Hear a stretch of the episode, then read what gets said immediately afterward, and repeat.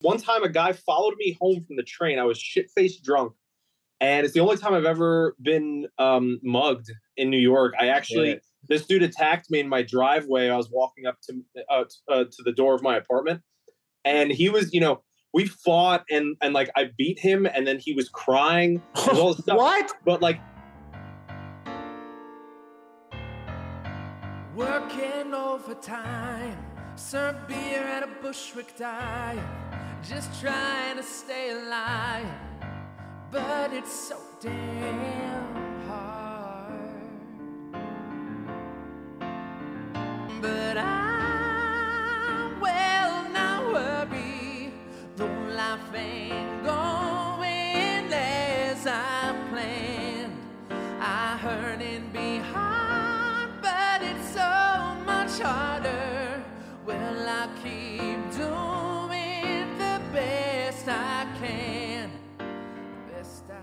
Welcome in. Welcome under. Welcome under the apron, the uh, podcast that discusses the Jesus Christ. I can never get this right. Uh, welcome under.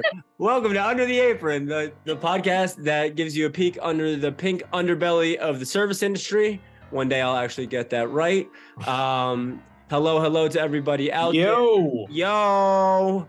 Uh, yeah, yeah. We have a very special episode today. Uh, we have a very special guest. We got some Mike's Hot Topic uh, and some other stuff that we'll, we'll uh, tell you in a second. And most importantly, uh, it's important to tell you that this is the second time that we're recording this podcast uh, because I fucked up as the new producer. Chris, if you ever hear this, I'm sure you'll love the fact that uh, I don't know what I'm doing and I miss and we we miss you dearly. But uh, we recorded this once already, and I managed to delete the first half. So if you see clips and you're like, "Why are they wearing different clothes and different clips?" It's because this is three weeks later, I believe, and that's why. a Um, month older, a month wiser. a month older, a month wiser, and still uh, just as excited. And mostly, it was an excuse to to uh, be able to hang out with our guest again. So, um, that being said, we have our our co-host, our new co-host, our co-host as usual, our new as usual co-host, uh, Mikey Frappuccino. Thank you so much, Laurent, for crushing the intro Yeah, as yeah, always. Yeah. Fantastic. All right. Well, um, yeah. So this is going to be my first time. I'm going to introduce. Uh, no, sorry, not introduce, but I'm going to give a little breakdown of what's going on today. Um, after I'm done, Laurent is going to introduce our intro. Is that the word? Introduce? Yeah. we are Introduce. crushing this intro. Yes. So to introduce our guest, um, who is back for the second time. We're so glad to see her again. Um, our guest will tell a story, uh, a brand new story, let's say, that we haven't heard the first time. That's right. Let's go. That's right. We've never heard this. Um, story. Yeah, we're gonna hop into some topic roulette where uh, we all trade um, topics that the other people don't know about, and then we discuss. Um, we're gonna do a bit of Q and A with uh, our guest. Oh no, wait, did we do that the last time? We yes, we did. Right. Okay. Yeah. Oh yeah. So we're gonna yeah. When we cut it in, it'll all make sense. We're gonna do a Q and A. We're gonna do Chris Marcella's Fast Ten, There we go. and we're gonna finish with a quote or a joke from our guest. So I'm gonna Mhm. kick it back to you, Laurent. Thank you. I think we're both doing so well at introducing this show. Uh, um, so our guest today, again, very special guest uh, for me, somebody who I love dearly. Uh, we met in Washington D.C. like 15 years ago, I believe, something like that. Uh, we dated for a little while, and uh, but we've been friends ever since. Um, I, I, you know, the, I, I mentioned this the last time, so it feels a little disingenuous, but it also feels important to to say that when I was there in DC, I was I was just starting my service industry career, and Dylan was doing her service. She was working in the service industry as well, and I was supposedly trying to write, but I hadn't really gotten any self discipline yet. And so, you know, that I had only gotten so far as to know that I wanted to write. And while I was dating Dylan, she was so about her craft as an actress and so dedicated to the work and it was really inspiring and that's something that I always remember and I'm left with in the time that we spent together um romantically and and otherwise and then and she is now in LA pursuing acting and producing and directing and she's doing such a great job and so talented and we're so lucky to have her. Uh so welcome to the show Dylan Silver Dylan. Oh boy, I'm as moved by your words as I was a month ago. Uh, there we go. So I realized a month ago when we did this, or three weeks ago, I had like a really good audio setup, and I completely fucking forgot about all that. So the quality of uh, my audio will be very different between. Yay. between No, you sound you sound all right. You sound all right. Okay, good. That's amazing. Also, uh, should be said, this is the first time that for sure anybody watching the, the show and and also myself have ever seen Mike without a hat on. And it's glorious. You look great with the with the hair down. I love it. I appreciate that, man. I Is appreciate that that. is that years in the making? Oh yeah, this is a COVID grow. Uh, this is my third long.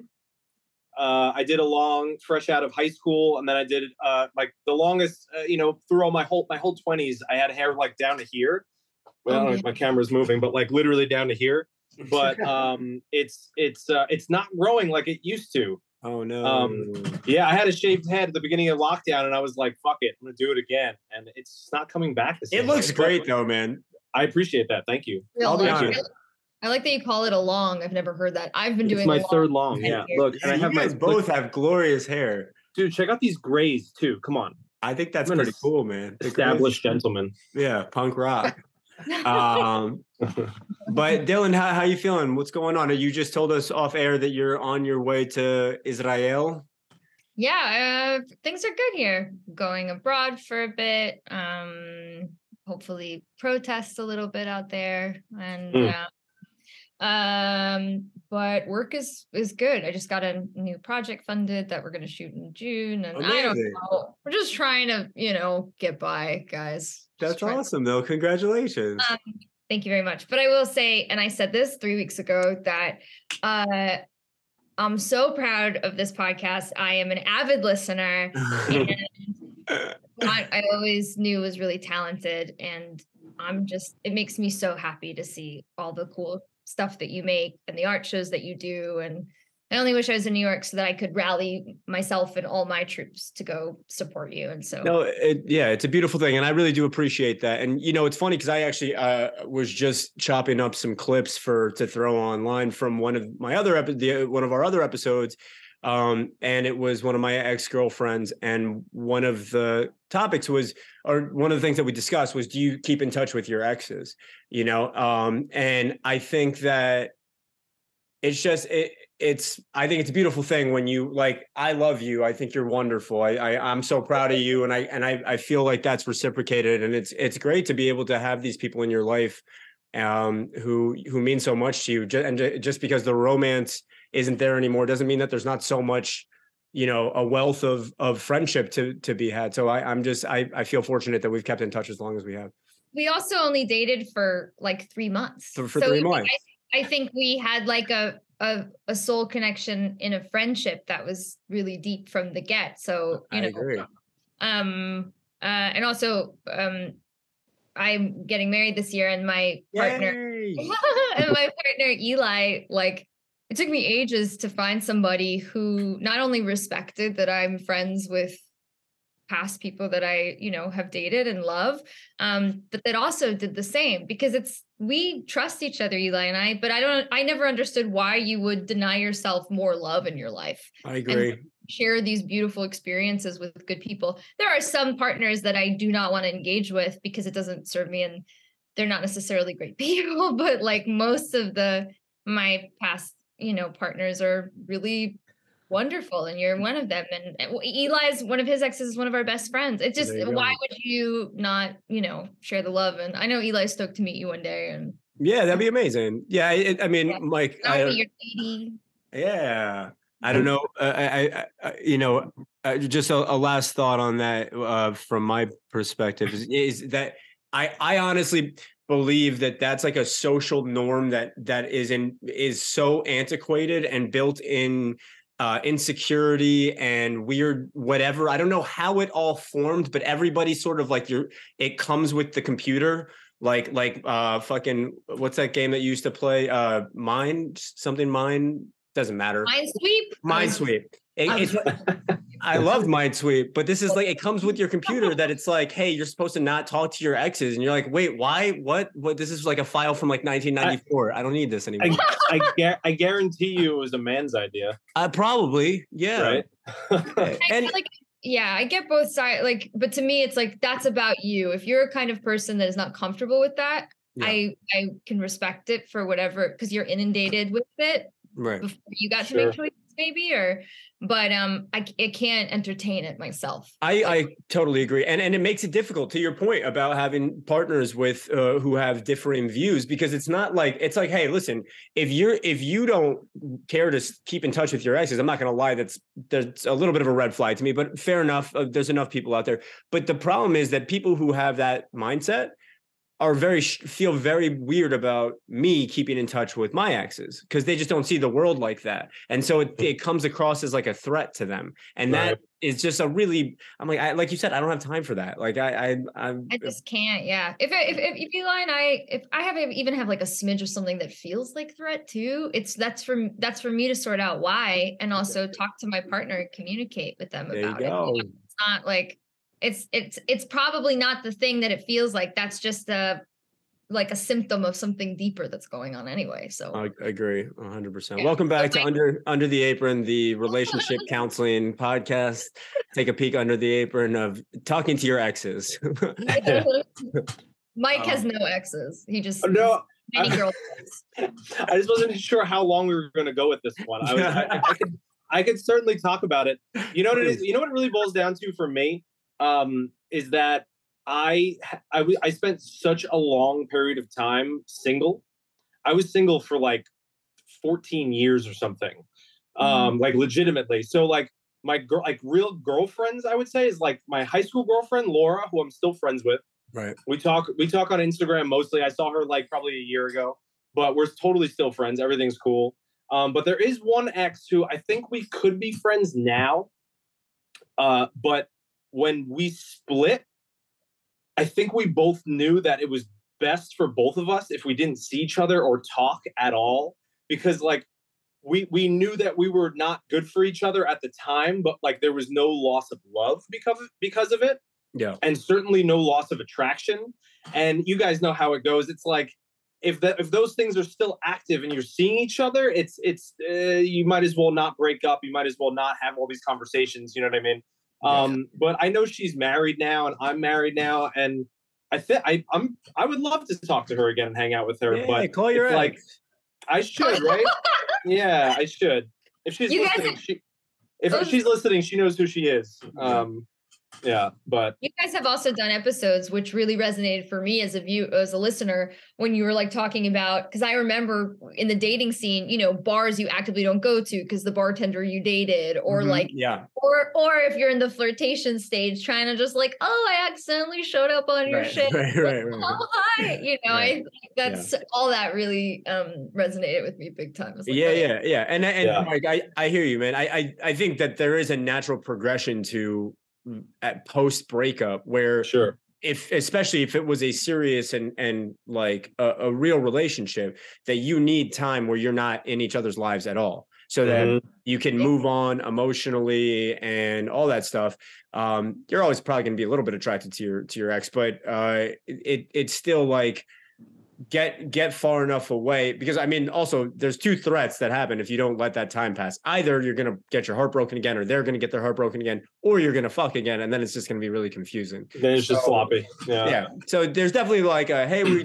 we dated we broken up let's let's not hang out for a little bit but hopefully you know if it all works out right and you care about each other enough then you Yeah. back into each other's lives as dylan has and and i we've come back into one another's lives and we love each other and support each other and before we jump into dylan's story uh i one, one last thing to mention uh in terms of you know my time that our time together where we were hanging out a lot and we were dating and, and everything is that one day Dylan and I were hanging out at a river and she drew something on my on my Oh, back shoulder. She just kind of stenciled something and it was like this very cool like cute artistic stenciled flower and in my 22 year old body and mind i was like i want this tattoo and i like like jumped in a cab and and you know went to the tattoo parlor not too long after she drew it, and um, I And got told it. him, "Don't- don't do it. I don't know how to draw. I don't know. yeah, yeah. no, but you did like if it if it had been done the way that it looked on me when you drew it, it would have been great. But I gave the tattoo artist, I gave the tattoo artist far too much creative license, and it turned into something completely different. And now I have a purple flower on my chest. Sick. Yeah, so He, That's your fucking tattoo dope. artist invented a flower because I Yeah, don't know. what yeah. it is. he was very creative and not a great artist. Um, but yeah, so and I got That's- two tat- I got two kind of sick. tattoos. You have like a unique, bizarre flower on you. Like, Yeah, I've got it. I'll show you. Well, no, I love it. it. Dude, those are my favorite tattoos, man. Spur of the moment. It's the Yeah. best. Yeah, I don't fuck around really with any other one. I mean, like a spur, a moment can last a couple days for me, though. I'll, I'll say that. So you know, I come up with an idea, and like you know, within within three to five days, I'll usually get it. That's how I usually roll with Yeah, hell yeah. tattoos. That's good. It's like percolating time, even though Yeah. that moment is not percolating time. It's just a Just long a- five day moment. Yeah, yeah, exactly, exactly. yeah. I I gotta also make sure. I gotta make sure I have the money and whatnot. You know, those considerations. So- well, that's the thing. What when Laurent got that tattoo, and I think this is also like ties into your guys' show is he you got out of a shift where you made really good tips that day. yeah, yeah. The money in your hand in 22, it's like, okay, I can walk and go deposit it, or I could Yeah. get a fucking tattoo. And so that Exactly. when it's- those sorts of choices are a real thing that happens when you're in the service industry and you know yeah You know what? Uh, what was for me was getting out of work, and I, I worked on fucking MacDougal Street. So there's tattoo Mhm. shops and piercings and all that shit all night. So I would get out of work, and I did it a couple times where I got tattoos that I don't regret. They're fine. But a couple of times I wanted to do, I wanted to get a tattoo, but I didn't have an idea, so I just got my nose pierced instead. yeah, there you And, go. and then this, and then the second time I wanted to go get a tattoo, I had no ideas. I looked through the flash, couldn't think of anything. I got my septum pierced, but I don't have that pierced anymore. But There you go. yeah, yeah. So I would just do Uh, that instead. Yeah, Dylan, you really just picked up, but that's a that's a very important thing that I don't know that we've ever discussed on this show, which is, and and pretty much up until uh, the uh, up until COVID, almost everywhere that I worked was cash in hand. Like you got your credit card tips in cash in hand, you know. So like almost everywhere that I worked, I never got a check. So I'm literally just walking out with this thing burning a fucking hole in my pocket. Um, and it is fascinating. I mean, I think I'd be able to handle that a hell of a lot better now at my age. But but for sure, when I was younger, uh, there were many a month where I didn't know if I was going to make rent, but I did have passion tattooed on my crotch that cost me fucking two hundred dollars, which was another tattoo that I got uh, while Dylan. Wait, and how much did it cost you? Eh, I actually two hundred dollars probably not, but it was this was DC maybe a hundred maybe a hundred bucks plus tips, so one forty. But at that time, I Sure, really sure. needed that money. But I also really needed that tattoo. yeah. you did Um, you, re- you really needed it really Th- There's one thing I could say about the cash in hand thing uh, about getting out of work. Um, it's like Laurent, like you live close to to Alligator where you work now, right? Yeah, yeah. and I lived in places that you know I like I worked in Williamsburg, I lived in Greenpoint, you know I, I lived in Bushwick, I worked in Williamsburg, whatever it was, it was all relatively close. But for years I was working in the East Village at at, uh, at the Saki Bar, and I would have to take the N train right from from Eighth Street in the East Village to fucking Dyker Heights, Brooklyn Oh, at at five o'clock in the morning. Jeez, you know what I mean? Christ. Yeah, so that, that cab, I did the cab maybe twice. It was like 50 or 60 dollars and I was like just no, that's insane. Like I can I can get myself home on the train like I'm an adult. I've been doing this my whole life. Yeah, yeah, yeah. And and it was always fun. I'd always I'd always roll it up and I'd stick it in my sock. Like under my foot. You know what I mean? Because the N train in the middle of the night, Yeah. that shit was dude. I bought I bought a retractable baton that I kept on me. Like the N train was shady as fuck at night. Literally, uh, one time a guy followed me home from the train. I was shit faced drunk, and it's the only time I've ever been um, mugged in New York. I actually Yeah. this dude attacked me in my driveway. I was walking up to uh, t- uh, to the door of my apartment, and he was you know. We fought and and like I beat him and then he was crying. There's all stuff. what? But like, yeah, he was. It's a it's a whole story. But Holy he cried, and I I started scolding him. And this is all. I, dude, there's a video of this. I have to find it in my email. There's a video of this. Like I I scolded him, and I remember this. And I I adrenaline blacked out, but I remember this very clearly. I was like I was like, bro. I was like. you know that this isn't okay, you know, blah blah blah. And he's sobbing, and he tried. He was still trying to. He was like crying and like still trying to get money out of me. And I was like, bro, you got the wrong guy. And like I pulled out my wallet, which had nothing in it because all the cash was in my sock. There you go. And and then I literally gave him my sandwich and he ran off. oh, It was really intense. Yeah. God, dude, that's rough. Yeah, crazy this was story. be- I thought this was going to be a story of the amount of times where you got out of a shift and you're like, "Oh fuck it, I'm taking the taxi." I didn't. oh, that's, I thought that's what this was. No, no, it was it was that was the night where I finally I was like, oh, so I'm not paranoid for putting my money in my sock. Like, Yeah, oh, you yeah. know what I mean? Um, Yeah. yeah. That's a that, yeah a whole other uh, issue with getting cash in hand is just how do I get this from the you know because there was a time when I don't know how much it was uh like a, a myth or a or just sort of like an assumption and how much it was based in fact but certainly I, I remember feeling as though people would case bars and restaurants Mm. and wait for the staff to leave because they knew that they were all leaving with a decent amount of cash in their in, uh, on them in their possession. I and I never actually ran into that, but that I remember being very scared, especially in DC, because DC Uh. was still there were parts of DC when we were out there uh, living there at the time that were rough. I mean, most people that we knew got mugged. I got mugged at gunpoint once, not when I was coming back. From, Jesus, fucking gunpoint, man. yeah, it was it was rough. Can't believe Um, that. and It's I mean, crazy. crazy story, and we we should jump into the most important story, which is Dylan's story. But um, I uh, very quickly got mugged at gunpoint. Was so like fucking uh, you know shook that I I didn't even go to the cops afterwards. I just made my way to my friend's house and just kind of like let my uh, my nerves calm down. But then the next day, I decided to go to the to the police station because I was like, for other people's benefit, I need to. I you know I, I don't think they're going to catch them, but they should at least know that this is going on. And I I told them, and they I gave them the description, and they were like somebody of your description. Like a tall white male in, in their 20s was on the next block today. So the day after, same exact description, two young men and a pistol, and he fought back and they killed him. And so I was like, and, and I was thinking at the time when I remember the biggest thing that was Oh shocking to me about the the experience of having a gun to my head was I would always think I'm just going to be scared and give them my stuff and leave. But my my immediate gut reaction was anger. And I, I Mm. remember I had to fight myself in my head to not try to fight back and not do anything. And then- then to find out somebody got killed on the next block. Anyway, Unreal. so okay, so so don't bring your cash home with you, boys and girls. Put it in your bank or get a tattoo with it. That way they can't steal your tattoo. The- the- you know, what I Pierce your nose. mean? there you go. Pierce your nose. Get your tattoo.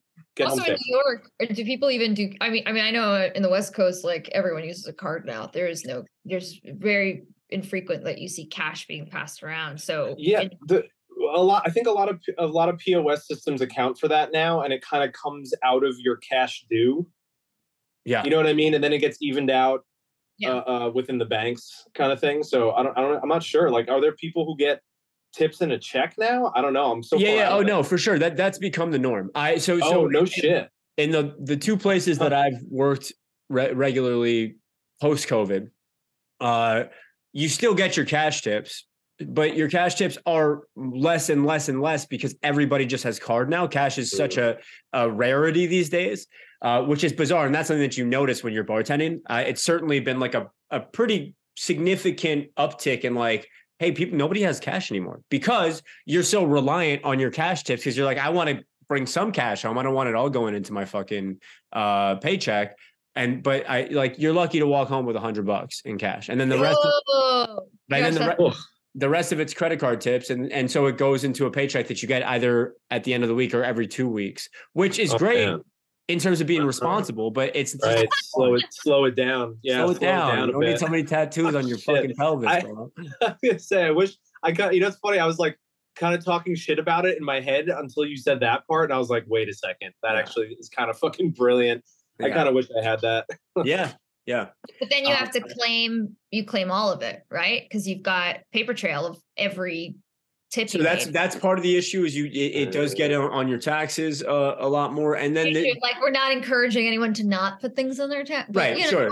No, listen, we're all American. This is a patriotic I podcast. am. But Okay. let's be let's be honest. It was one of the benefits of working in the service industry is that you could sort of like because you're not making that that much money to begin with, and so Yeah. like, Yeah. you know, anyway, there it, it's a very it, it is a transition that's happening currently, cash in hand to I would assume in the next five ten years, it's almost it's just going to be paycheck. Um, Gonna be, we're gonna be living. We're gonna be in Star Trek. We're gonna be on credits, bro. It's gonna be Exactly. all credit. Universal credits. when You know, when Sorry, sorry, let- no no please don't you go. No, just it always bothered me when I when in the service industry. I never worked in the state of New York as a waitress, so I'm not sure what it is there. But in the states I worked in, and uh, specifically DC, mostly our hourly pay was such garbage. Oh, it was so like bad. 270 and when i came to california and i learned that their laws are actually uh, uh, slightly better and they do family meals and it's not a archaic thing that doesn't exist anymore it's sort of like wow we were treated really poorly and so no Mm. wonder you know your cash is so vital because you it was hard to survive sometimes yeah hundred percent, hundred percent, not vital enough not to get just random fucking tattoos with all the money that I just made, but still vital, vital to uh, enough. But okay, listen. First of all, I just want to say truly and sincerely to both of you. I was like, oh shit, how's this gonna go? It's a second re- run, whatever. We, we can't shut the fuck up. We're having so much fun talking to each other. So I, I, I'm glad that we did this. This is the, uh, it's nice. I'm glad that that we were inspired to have like some organic conversation because I didn't want to just be you know trying to re- repeat. So this is nice. This is fun. Let's yeah. keep it moving. Uh, and let's let's kick it to Dylan for her uh, service industry story. wait mike doesn't do his doesn't mike get have a topic or something He's That's doing hot topic, but he's doing that after you. Oh after okay Mhm. Didn't you listen to me botch my intro Yeah, about well- uh, what the order of everything? uh, i did and i i clearly was confused by it so you yeah, exactly. There you go.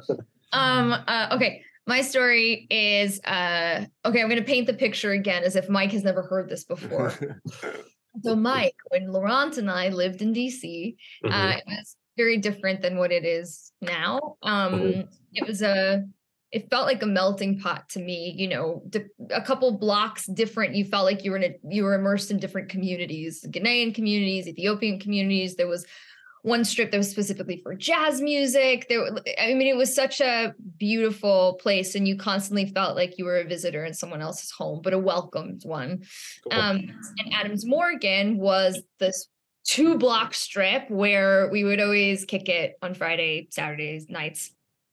Um, there was like, and each bar catered to different themes. Like there was one bar, I remember Laurent and I would step in just for like three or four songs when some shitty Eagles track was playing, just to like dance with bros. And then um across the street from that was Millie and Al's, which is like if you were into like metal music and skulls, and that was my favorite spot. They passed around jello shots for no reason at any point.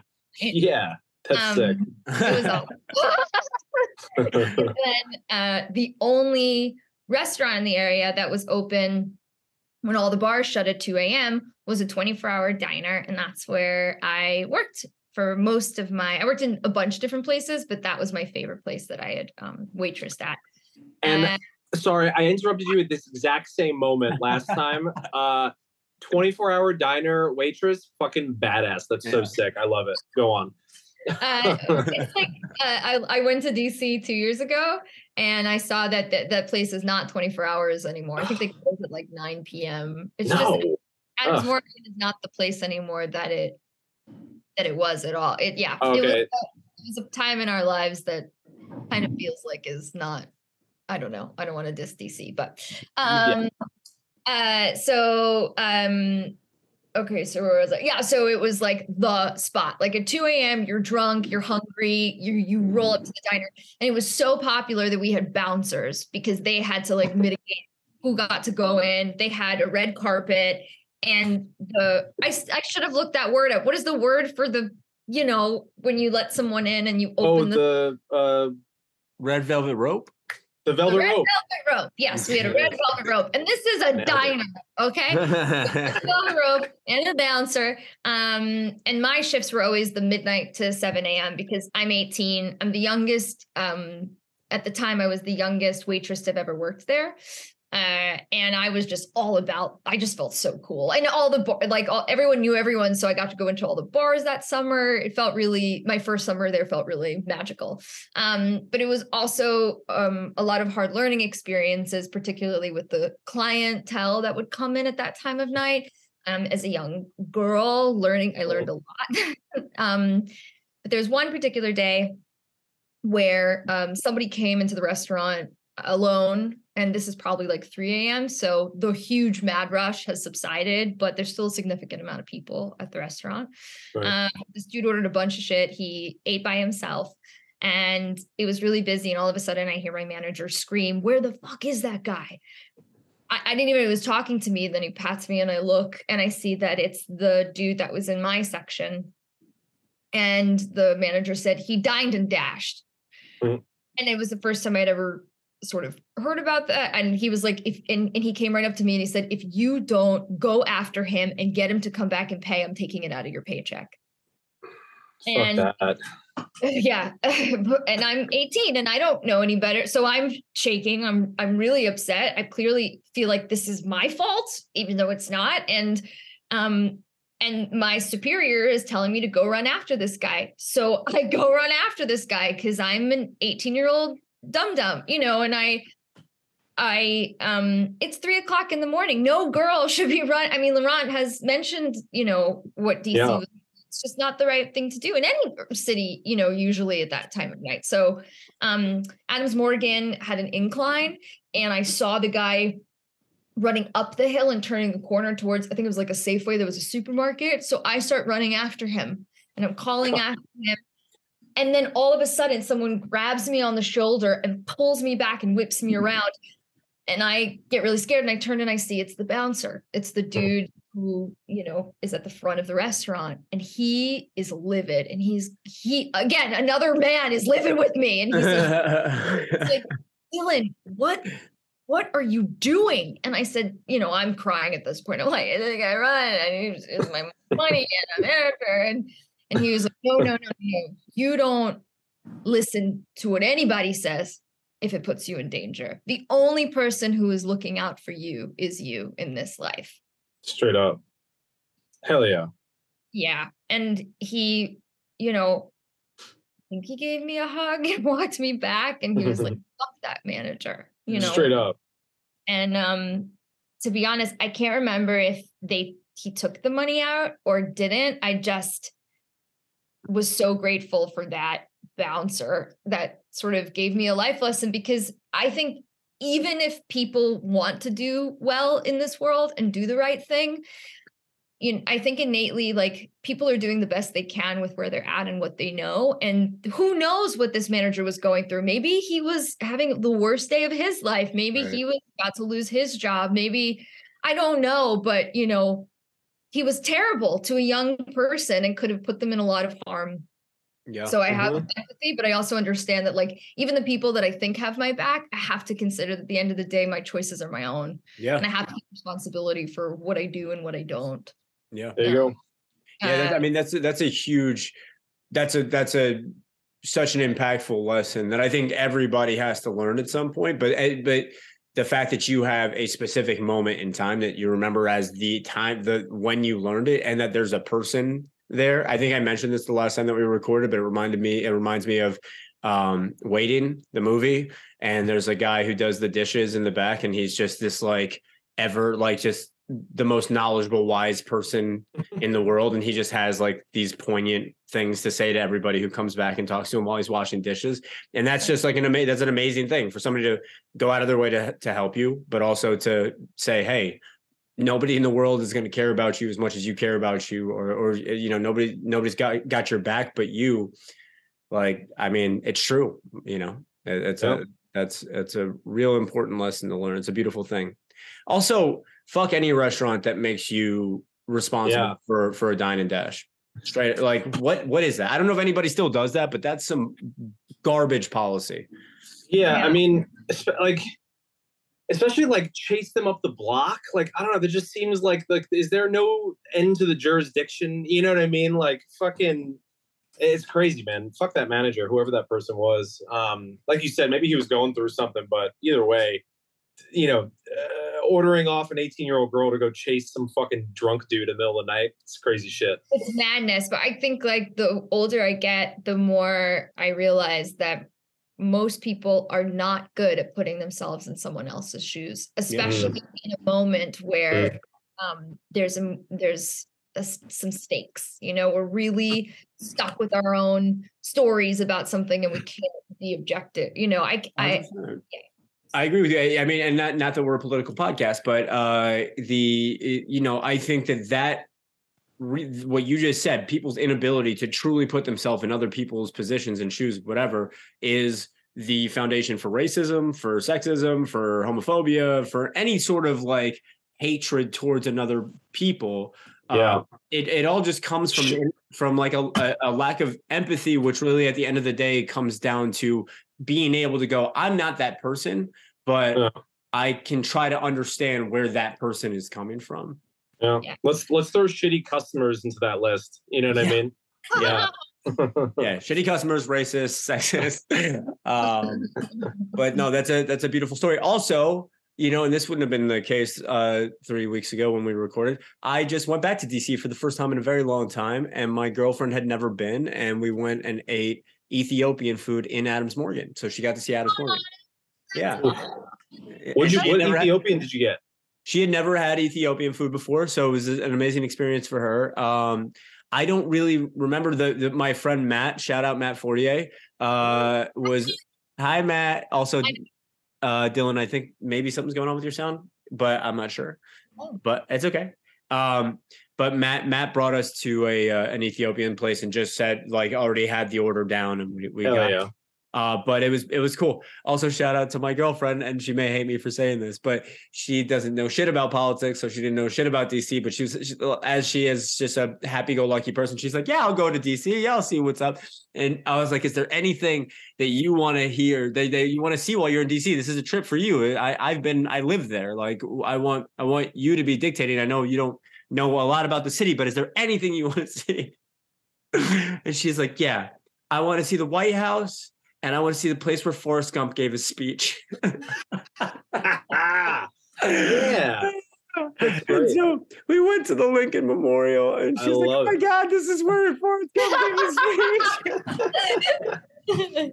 That's. That's glorious. I'm a I'm a huge Forrest Gump fan, so I I respect that. I That's respect that. American history right there, baby. Uh, Yeah, man. It was a beautiful. Uh, it was it was cool to get back and see it and see it through somebody else's eyes who had never been there before.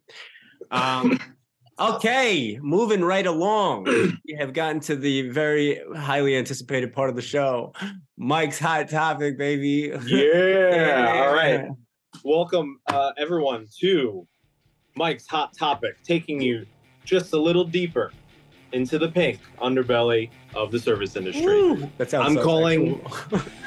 I'm calling today's segment "Tipping to America," Ooh. um, and I'm going to uh, give a quick breakdown. This is going to be a quick one. This is a quick Mike's hot topic. Um, quick breakdown of uh, tipping in America and how it came to be.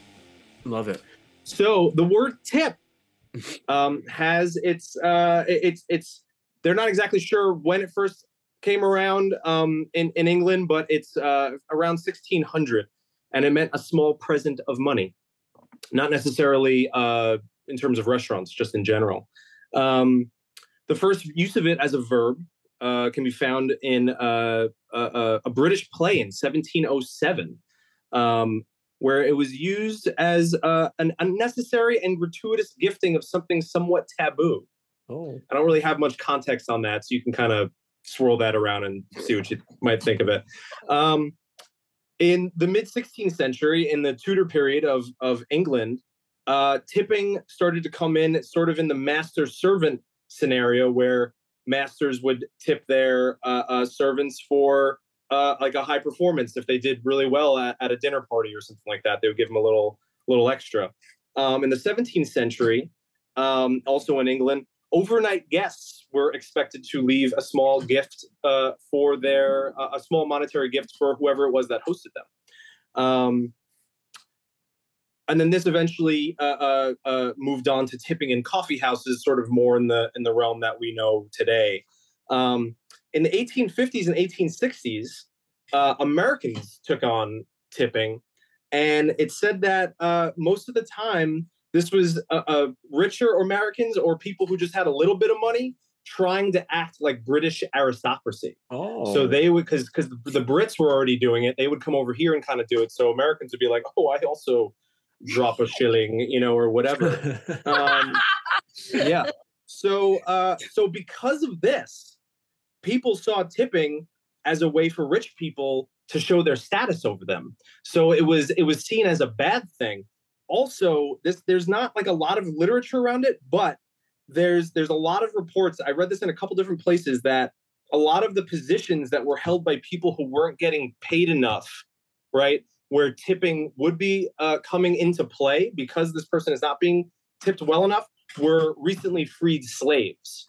So that was another association that a lot of people were like, well, you know, I, I can't be in a job like that, or even even people who were working in those positions, you know, it was it was this it wasn't like a positive thing. It was like I'm not getting fucking paid because I'm a recently freed slave, so I get this tip. You know, a lot of negative connotations around it. Um, so much so that in 1909, tipping was actually outlawed in six different states. oh, But by 1926, all of that had re- had been uh, repealed.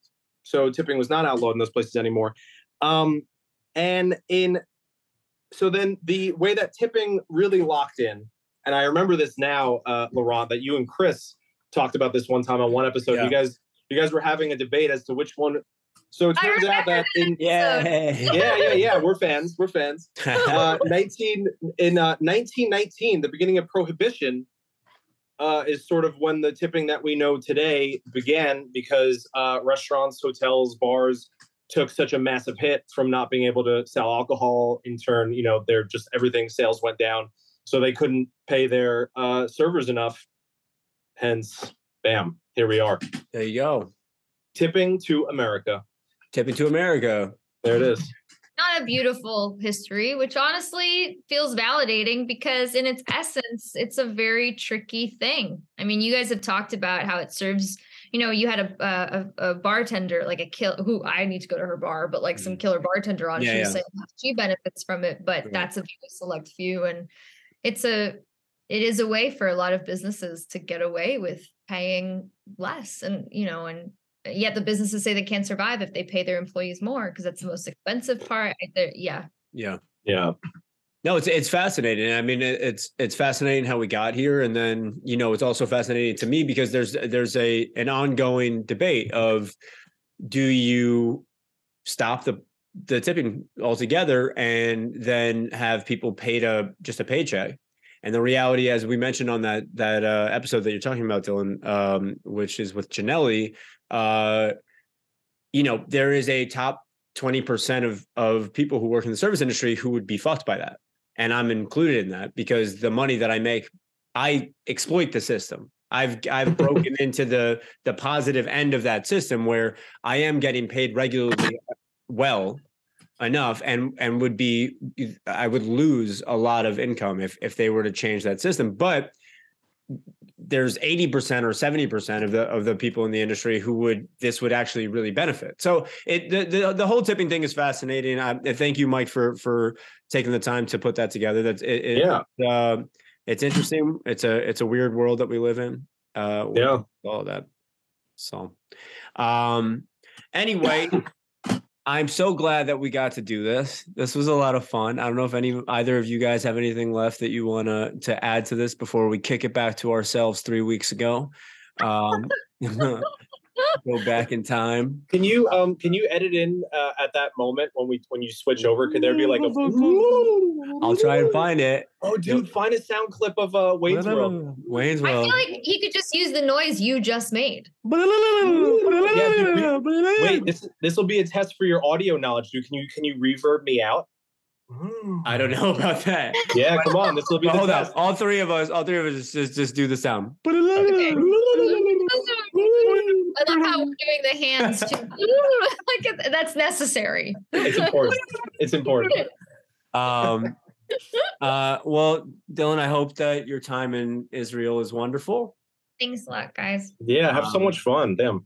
Yeah, it was good. I'm, I'm like I, I w- I'm surprised. I not I shouldn't be surprised. I I enjoy hanging out with both you guys on Zoom, but uh but I I'm just pleasantly surprised by by how easy and fun this was. So um Oh, yeah. Also want to say real quick because I forgot to say it.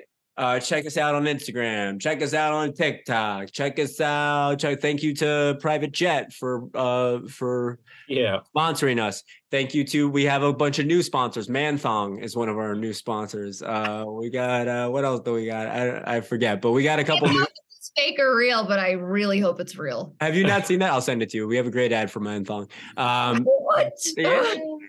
but uh, yeah, I'll tell you what, though, you- you're gonna you're gonna be disappointed. You're not gonna get uh, as much as you want. As Oh, I, I dude. told as I told LeBron. you're not the I'll- only person. I'll who leave it said at to me. I got an I got a Oh, text from well, a couple I see, people. I've been there and done that, right? That's so, true, like, but not in a that's- thong. You've never seen it, in or, or have you? I don't remember. Maybe you have. I don't know. All right. On that note, uh, we'll kick it back to ourselves for some topic roulette. Thanks, everybody. And uh, Thank you. all right, love you.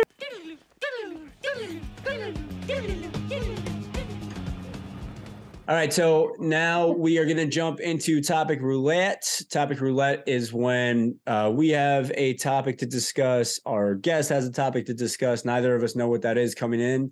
Um, and we talk about it for eight minutes and then move on to the next one. So, Dylan, would you like to, to start?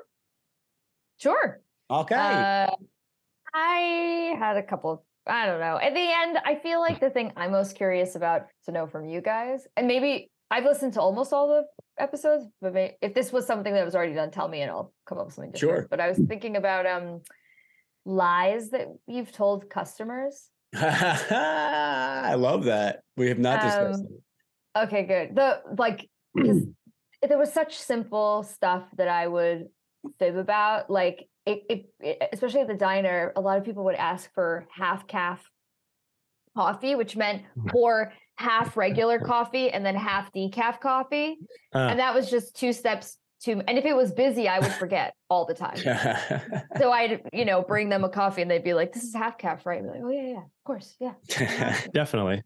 definitely and like things like that are like uh, i can give small and big examples but yeah i'm curious from you guys like what are some of the shit that you've lied about I love that. Do you uh, are we thinking like simple ones or more nefarious ones? Because I mean, I've what are you thinking about Yeah, come on. well, listen. Well, here, you know, when I was working at the Comedy Cellar, I felt like there, uh, maybe nefarious was the wrong word. That seems like a, a, a you know, I'm not like that dastardly, like you know, making this shit up like behind the bar. But um, you know, sort of like uh, because I worked at the Comedy Cellar, so like a big aspect of my job was like answering questions about uh uh you know, I would I would put people's reservations in for the shows and stuff like that. I'd answer questions about the lineups. Um, and whenever I had tourists at the bar, they would, you know, they'd always be concerned about the line because the line's kind of intimidating. You know, the reservation line, it's it's out, it's around the corner, and people are never sure which line to get in. It's like all chaos. So I would sort of play up like how crazy it is out there and how like how how I don't really know the line guys that well, which was complete bullshit. They were like some of my best friends. And I'd be like, yeah, I don't know. I could see if I can go out there and like pull, you know, I could see if I can get your seating card for you. That way you don't need to go out to the line. And I'd be like, "Eh, just give me a second, just give me a second. And like I go like kind of like talk to one of the servers, but it would be bullshit. I'd be like, yo, let me just let me just stand over here for a second and just talk to. And then and then I go back to them and be like, yeah, I was just seeing if that server could run out for me. He can't really swing it. I'll see if I can swing it and like kind of build it up. And they'd be like, yo, bro, we'll take care of you if you if you can make this happen. And meanwhile, the whole time I know that if I go out there, it's gonna take me 30 seconds. I will have their seating card, and then I'm probably gonna make like an extra $20 now because of that. I used to do that all the time. man. Wait, but you were all doing the it- time. You were doing it because what? What is what what just to fuck with them or no to, to get to, time? to mi- so that they would think that i had to really go through something to So go get their seating card so that they they hook me up. Because they, they would say that too like yo bro is there any way we can get the seating card early? And i'm like ah, i don't know man. You know and like kind of just like walk away quickly and then come back in and check in with them. I'm like all right so what are we talking about with the seating card? You guys just uh, is it just you're not you're confused about the line? They're like yeah. And i'm like you know what? Let me see if i can work something out. You know like build it up for a while and they'd always be like bro we'll hook you up we'll hook you up bro like we'll hook you up i'm like cool cool smart yeah i like it that That is was a some good one. fucking deep state strategy right yeah there. a little nefarious right a little fucking- nefarious That is, I I've never lied with the intention of like getting people on my side. That's that's some stuff that like good for you, buddy. Listen, Uh, man, it's a they're they're coming through. Those people, those are tourists. They're leaving in two days. You know, make an extra twenty off of them. They're looking yeah. to spend it anyway. Hell yeah. Uh and I was doing them a big favor. To be to be clear, they were getting a big. Uh, yeah, they were getting a big thing, but it just wasn't that big of a deal for me. um Sounds like you put on a show for them at the end of the day. yeah. Hell yeah. It's all, it's all theater, baby. It's all theater. That's right. Dylan, was that was that your your example? Is just the uh the half caff. I have a Yeah. bunch of others. Like, Yeah. I mean, for me, it was always this because the, the little things add up. You know, like if it's busy, uh, I remember a lot of the desserts at places that I worked, we were responsible for building. And so if it was busy, like the last thing you wanted to do was make somebody a fucking sundae. yeah. So if it, so, if somebody was like, "Hey, do you can I have a sundae?" And I'd be like, "Oh, what kind of flavor ice creams do you like?" Or whatever they said, I'd be like, "I think we're out of it." yeah, yeah, like, yeah, yeah, yeah, just yeah. like little things to i mean i'm sure i i know that when your your section is really busy and you don't want more people like you know you sort of paint the picture a little bit to your to the hostess um if it's that it's worse than it really is or you, you know or if there were people that you like or you could like tell when someone walk in if they were going to be good yeah. table like a good table to serve or not so you would be like hey how can i ha-? like go up to them and then they'd Right. be like oh we'll sit with her that would be cool you know like little Of course. Yeah little lies big ones i mean yeah but I, any big lies i said in the service industry is just because i wanted someone to think i was cool they were like some like bartender i thought was hot and i wanted them to like me or like something like that Fair it enough. wasn't That's yeah. fair. Was Um young I I've done a I I still do a lot of the like it, these days it's if it's busy at the bar and somebody's like, "Can you make a old fashioned or anything like that?" I'm like, "Ah, I don't have it. Sorry, man. Like, don't. We're out of one of the ingredients. That's that's a easy go to for sure." Um, Yeah. Or another one is like, "I'm gay" or "I'm seeing somebody," even if I'm not, just to get out of a like, "Are you single?" question. Ah, um, yeah I've never done the gay boyfriend. before. I- I'll go gay sometimes. um, but uh, and then To fully axe it, right? yeah, yeah, yeah, exactly. uh, because some, sometimes the question is, are you straight? And I'm like, I don't know. I want this line of questioning to end here because I know there's a follow up question. I know where we're going with this. So I'm like, no, I'm Yeah. not. Thank you for asking. You lift up, you lift up your shirt, show her yeah, yeah. I'm passion, like, show her passion. Be like, what do you look think, like I'm babe? straight? um, um, but the biggest, by far, the most like severe lies and the most consistent lies that I've ever told in my service industry world has been to get out of work. I have come up with some real creative Oh, ways yeah to not come into work. Um, like uh, well, okay, so the one that I've told on this podcast before, which is the most memorable and the most Oh, yeah. fucked up, and I genuinely do feel bad about this, is that for Oh, some no. reason, for some reason, when I was in DC, I don't think you and I were dating anymore, but we might have been because it was at the restaurant that uh, it was at Front Page. Um, oh, I visited Laurent so many times. They have yeah. so many nice pictures of us all there. there, yeah. there are. Um, but But Laurent hated working there. I did. Like he lasted a lot longer than anybody thought you were going to. Oh no, I know. I, trust me. um, but I, uh, I for some reason it, I really need wanted to be off for St. Patrick's Day, and this the this restaurant that I was working at is like a huge like that's they're they're they crush on St. Patrick's Day. Um, so I needed I knew I needed like a big one. so I went into the office and I literally started crying, and I said my dad had just died. And he still tried to keep me on. Oh, it's like I can't. I don't know. I'm not going to be able to serve these people. I don't know what to do. And finally, the manager's just like, "Okay, Laurent, just go home." And I was like, "Thank you so much. Thank you. I'll call you and let you know how I'm doing." I mean, And your then went dad out and does- partied for like three days straight. Fucking Oh my God. shit, I am. Jesus, sorry. You Dad. probably you probably felt like your dad had just died, right? Yeah, I did. I did after after three days of partying. I definitely did. But yeah, that was a bad one. Oh, yeah, and yeah. your father lives in another country, so you also knew like he's not just gonna come in for a shift and be like, "Hi, I'm here." Right, right. Yeah, never exactly. You know, I never thought it through because he he does uh, you know visit every once in a while, so that would have been real rough if he was like, "I want to see the place that you work." I'm like, "Okay, we can go, but you can't tell them that you're my dad."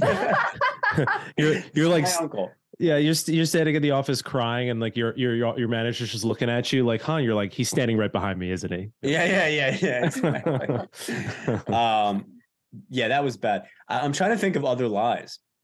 I can't. you have can't- mentioned some inadvertently like in episodes like Yeah. you you talked about one where someone was rude to to a to a friend of yours and then you're like you just you were just dissing the manager Yeah, So- you're yeah, yeah, so yeah, I'm- yeah. I think we lie so much more than we realize in the service industry. And it's not because it's not coming from a bad Oh. place. It's just sort of like this is oh, you have a good one. I just Right. thought of a f- I just thought of a funny one. I just I just thought of a funny one. It's it's uh uh i- i- it's more along the lines of like I'll just put it this way. We used to uh do in the cellar because it's a service bar. No no not one customer can see anything that's happening for the the comedy cellar service bar.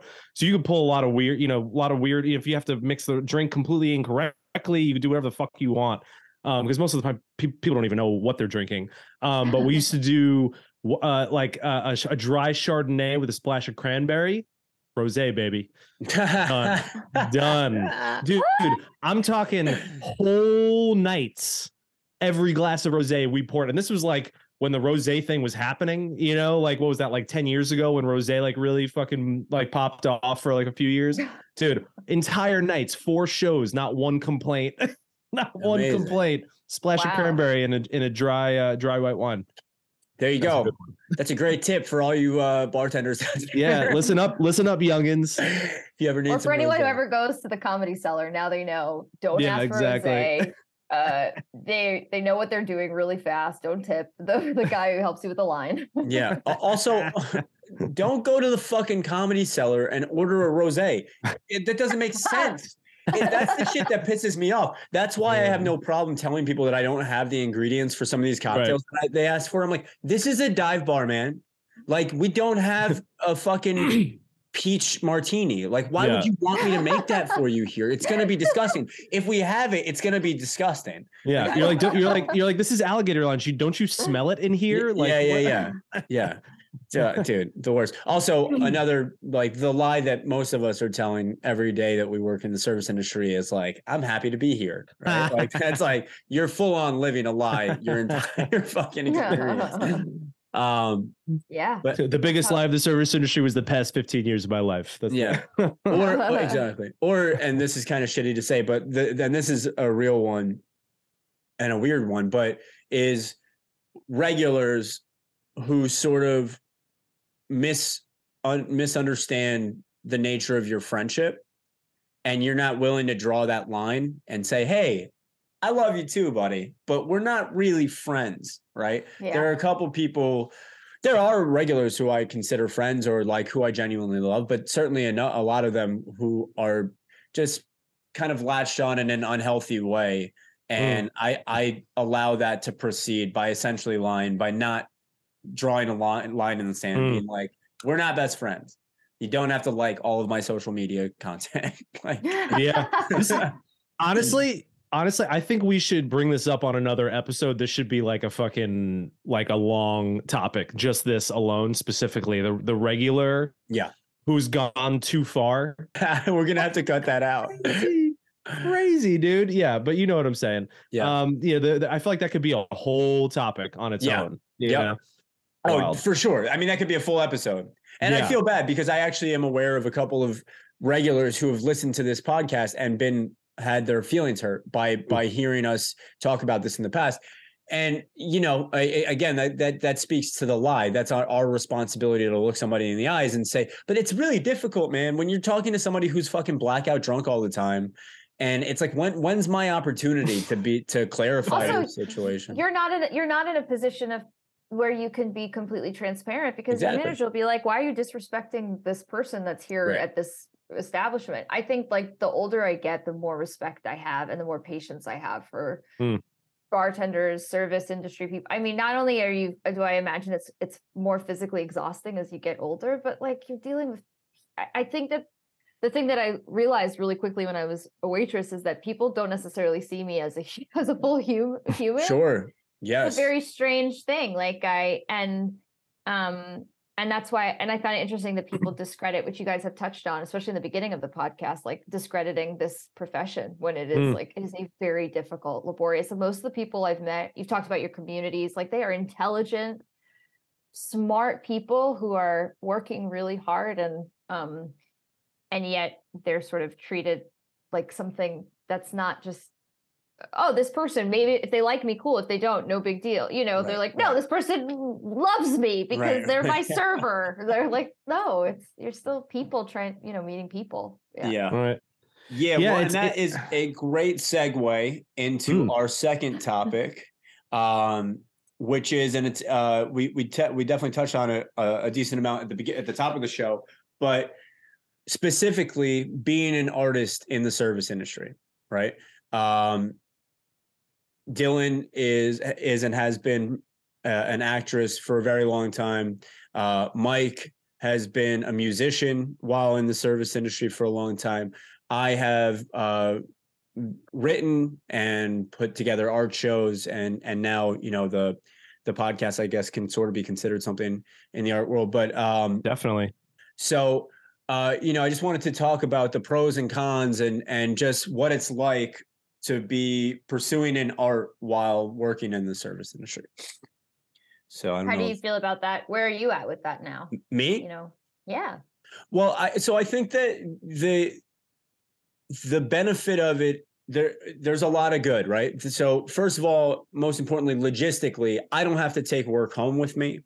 I don't that it- it's so easy to be in this little box that's over here, right? There are not too many jobs that allow you to be somewhat financially stable that don't require a lot of your brain data outside of work or that stress you out so much that it affects you on your free time. So it's perfect in that situation as long as you're pursuing it the right way, which for instance you were like I said when we were uh seeing each other you had found a balance where you knew what your free time was worth and you were going to put yourself into that space and use that space.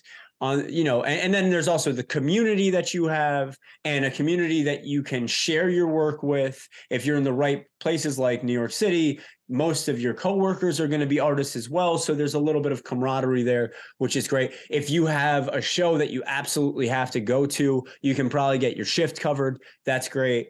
Um, and then on the on the opposite end of that spectrum is if you're it, it can be a slippery slope as we've talked about so many times with the partying and the drinking and the this and the that and uh, other aspects of it too that allow you to sort of just keep kicking that can down the road and going i'll do that tomorrow i'll do that tomorrow i'll do that tomorrow um, which is not necessarily specific to the service industry but i think it it, it is uh, it happens a lot in, in that world and it, it happened to me so those are sort of like the two sides of the coin for me Yeah.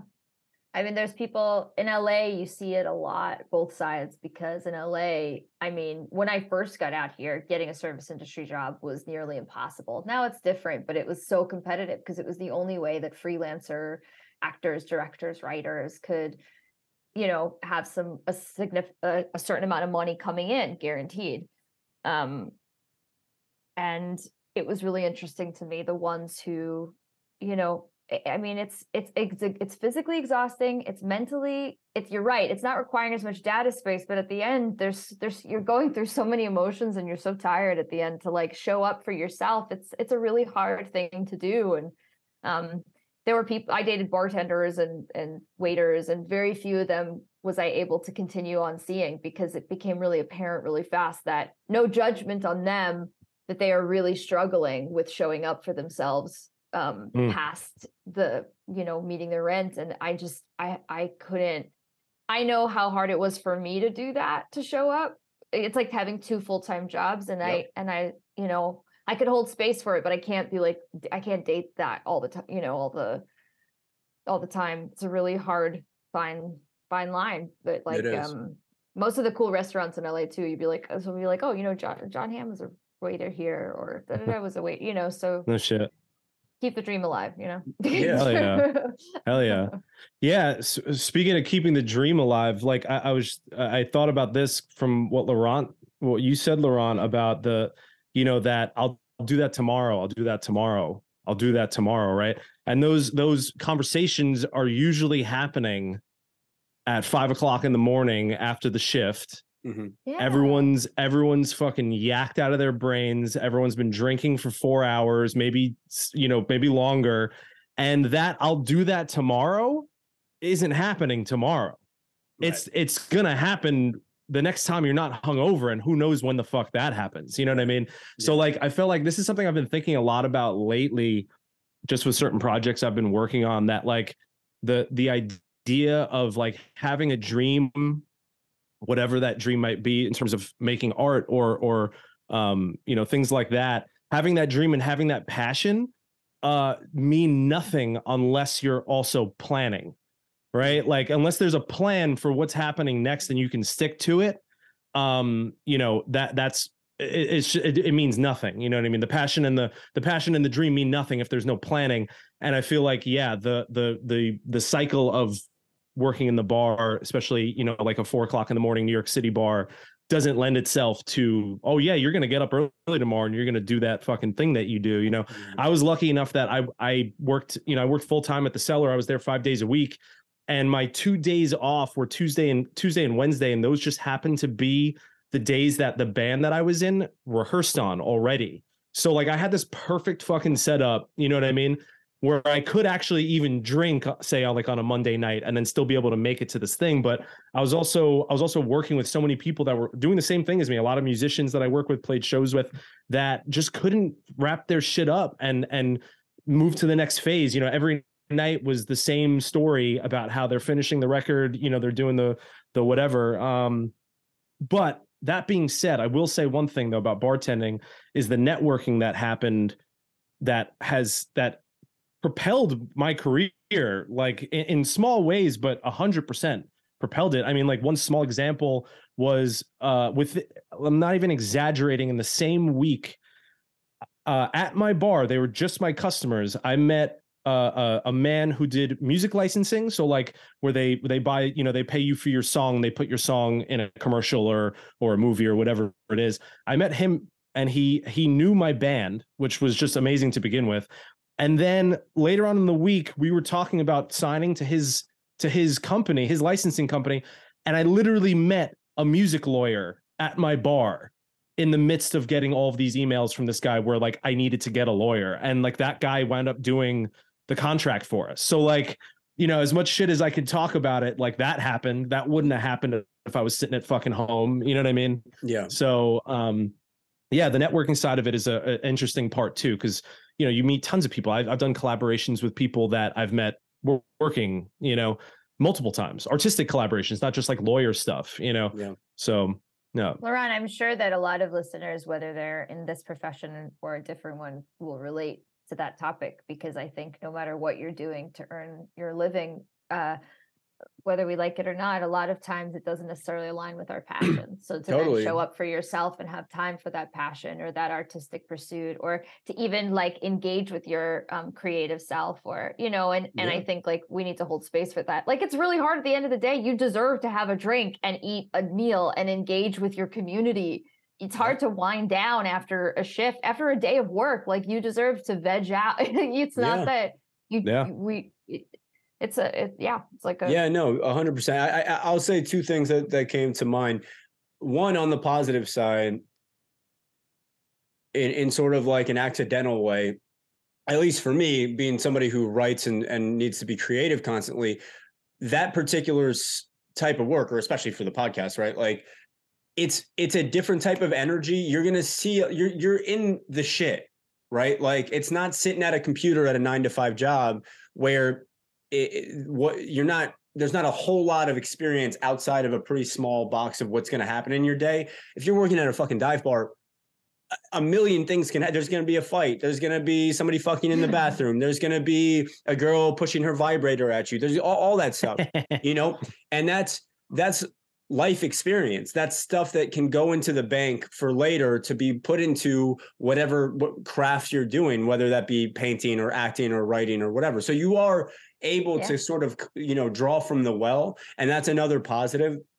Um, but I, I think love on the that. negative side of things too, we've talked about this. There's a stigma about being in the service industry, just like there's a stigma for being an adult pursuing uh, artistic creativity, right? So if you're an aspiring actor and you're older than 25, you're getting fucking people looking at you a little bit out of the side of their eye because no, for some reason that's not respected in this country. If you're a writer but you haven't published anything uh, or or haven't like you know sold a book or whatever, and you're in your late 20s, early 30s, you're getting you're getting looked at a certain type of way, and then you compound that by the same sort of vibe when you're uh, also a bartender or a waiter. And so you're a bartender who's trying to write or you're a waiter who's trying to be an actor or or or trying to be a musician. And and that that weight can get really heavy on you in the way that you see yourself and the way that you connect to your passion to the point that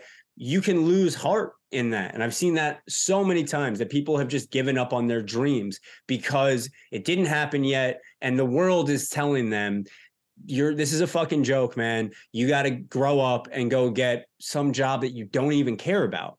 And uh, you know, so I would say to all of you, I haven't made a fucking dime off of anything that I've done, but I wouldn't change it for the world. Like yeah. you, you fuck them, fuck anybody else. If you care about what you're doing, what you got to do is make sure that you find the time for this. And to to both of your points, it's exhausting. It is two jobs. If you're treating it the right way, you're working two jobs, two full time jobs, and that's mm-hmm. a lot. And unfortunately, that's just what comes with the territory of pursuing your passion. But don't let anybody else tell you when you're done. Like as long as you're having fun and creating good shit, do it and keep fucking doing it because there needs to be people who are doing that. Uh, can you imagine a world without artists? And like you said, Jon Hamm, there's so many celebrities who were waiters and bartenders and whatever, whatever else into their 30s, sometimes into their 40s hmm. before they broke through. So there's the certainly people, a precedent yeah. for for you know success stories with that. The people who also give you shit for that, I I, I I'm almost like I bet deep down they just wish they were as badass as the waiter who's still living the dream, up. who's still going for it. You know, yeah. I feel like the more we live authentically authentic lives that are not conventional, the more resistance we'll meet. But I think that's just because we're doing it right. You know, yeah, and, it, and it's always it's always easier to dismiss to dismiss uh, something like that since you know because the, they don't even know how to acknowledge it they wouldn't even know what to talk to you about it you know what yeah. i mean yeah. so they just they just drop it and and uh, dismiss the whole thing yeah dude i'll tell you uh, we we, we can wrap this uh this no, no, topic sure. up in a second but i just Go had this it. thought that like okay so like in the past five years i've done two things that have really changed like sort of going with the same uh uh sort of element of um attitude towards you know people in the service industry um i've done two things that have totally changed the way people react to certain things and it's it frankly makes me fucking sick um the fact that i'm married now and the fact that i enter anymore like now like I've I've just now that I've had like 5 years of telling people I'm married and that I have this new job and I see the different the difference in the reactions mm-hmm. from people and i just want to be like go fuck yourself man yeah. like really now okay like so dylan i paint movie sets right and like to, as far as i'm concerned it's not a glamorous job but people find it they think they they in their head they're like oh you work in the pictures I'm, i come home every day i'm covered in fucking shellac it's like whatever it's a fucking blue collar job you know what i mean people like oh wow that's so interesting and like want to ask me questions about it I, I, I remember just like thinking like i remember how you used to dismiss me like a hundred percent as a person. You know what I mean? When I was a bartender and uh, uh and now getting that kind of reaction, yeah, it makes me sick. Like you said, Laurent, they can all go fuck mm. themselves. It makes me sick. so so that's Mike's hot topic. Stand up for your rights, baby. Um, but you know, I, I, I oh shit. Uh, I, I do think that uh, it forces you to have a, a you have to walk through that shit, right? So uh, the fact that you did um, makes you stronger if you're willing to to do so. Um, So anyway, that was great. I love both of those topics. Um, oh yeah. And uh, we are running a little bit late, so uh, I think we're gonna gonna wrap this up here. Um, Dylan, first of all, it's great to catch up. Thank you so much for doing this. Uh, yeah, awesome. of course. Uh, and the, quite the pleasure. Quite the pleasure. So Quite we're going pleasure. to jump into Chris Marcella's Fast Five. Uh, you're all. It's all yours, Mike. All right, Chris. Welcome everyone to Chris Marcella's Fast Five. Um, these are fast five. I n- I never get this right.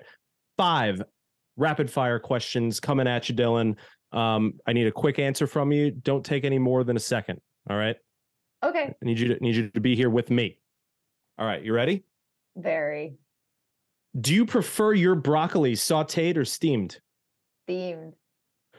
Would you rather serve a table of five 13 year old boys with no parental supervision or a table with five kids under the age of seven with two parents? Five kids under the age of seven with two parents. Any any Okay. any day. Don't Yeah. Thirteen year old boys with no. Yeah. No thanks. Brutal, right? Yeah. All right. I had a couple Uh, of thirteen year old boys um uh snitch on me, and I got a parking ticket the other day. Dude, 13 year old boys, fucking narcs, bro. Yeah. Fucking narcs. These fucking kids these days, see? Yeah. Laurent, this is it always comes back to this every episode. Fucking this new generation. All right, number Fuck three. kids. Fuck the yo, fuck that kids. Uh number three. What is your favorite candy? Whatchamacallits? Do you guys know what Nice. that is? What call it? Oh, the I can fact sing that that. they still exist. I'll sing that whole jingle right now. Don't make me do it. All right, number four.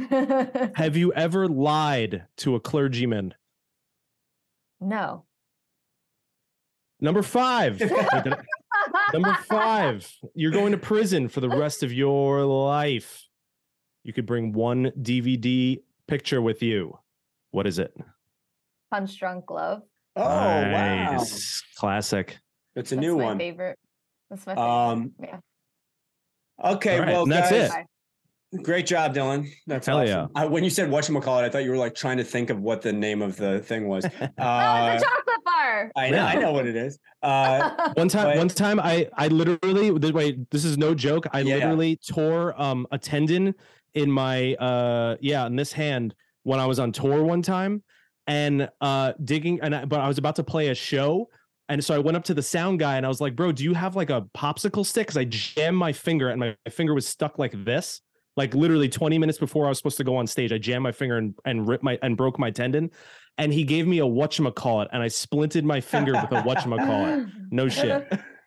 They're um, amazing. Yeah, they're versatile. Versatile. multi-purpose.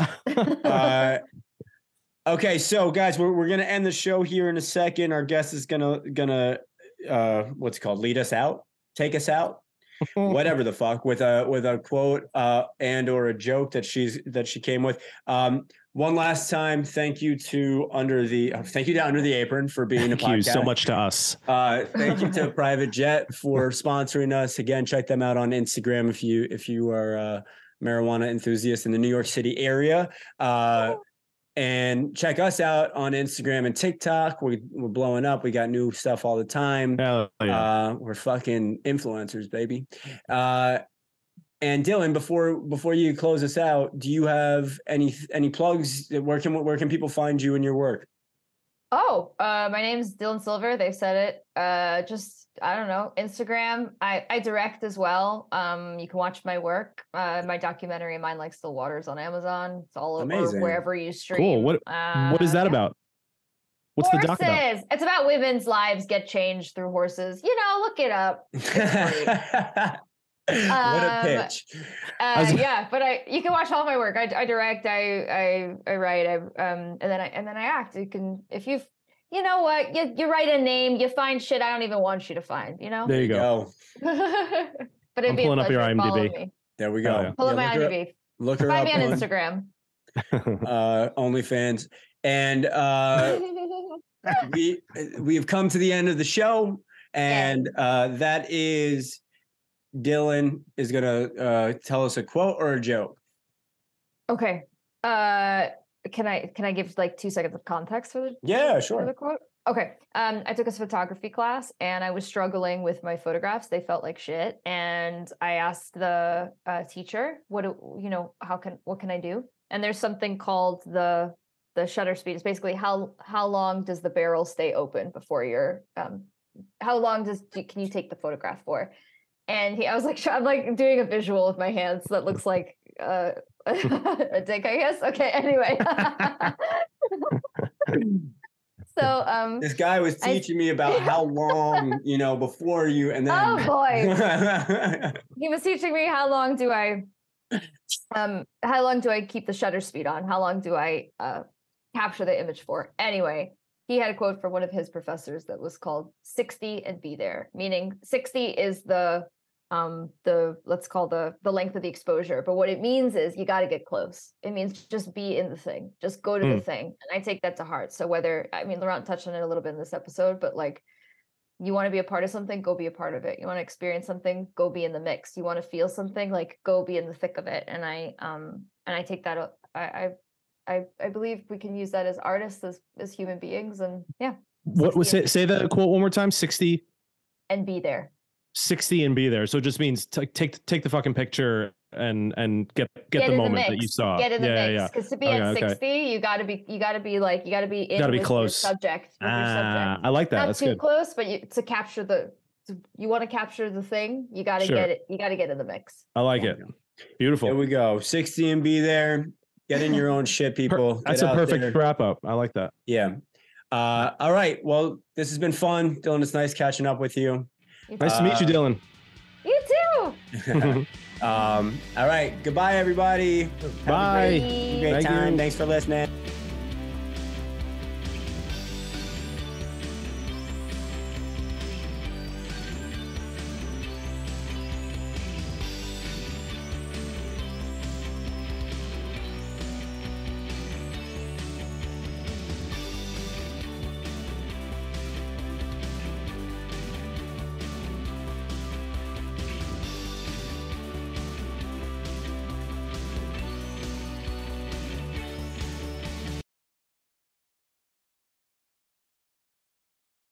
Thank you.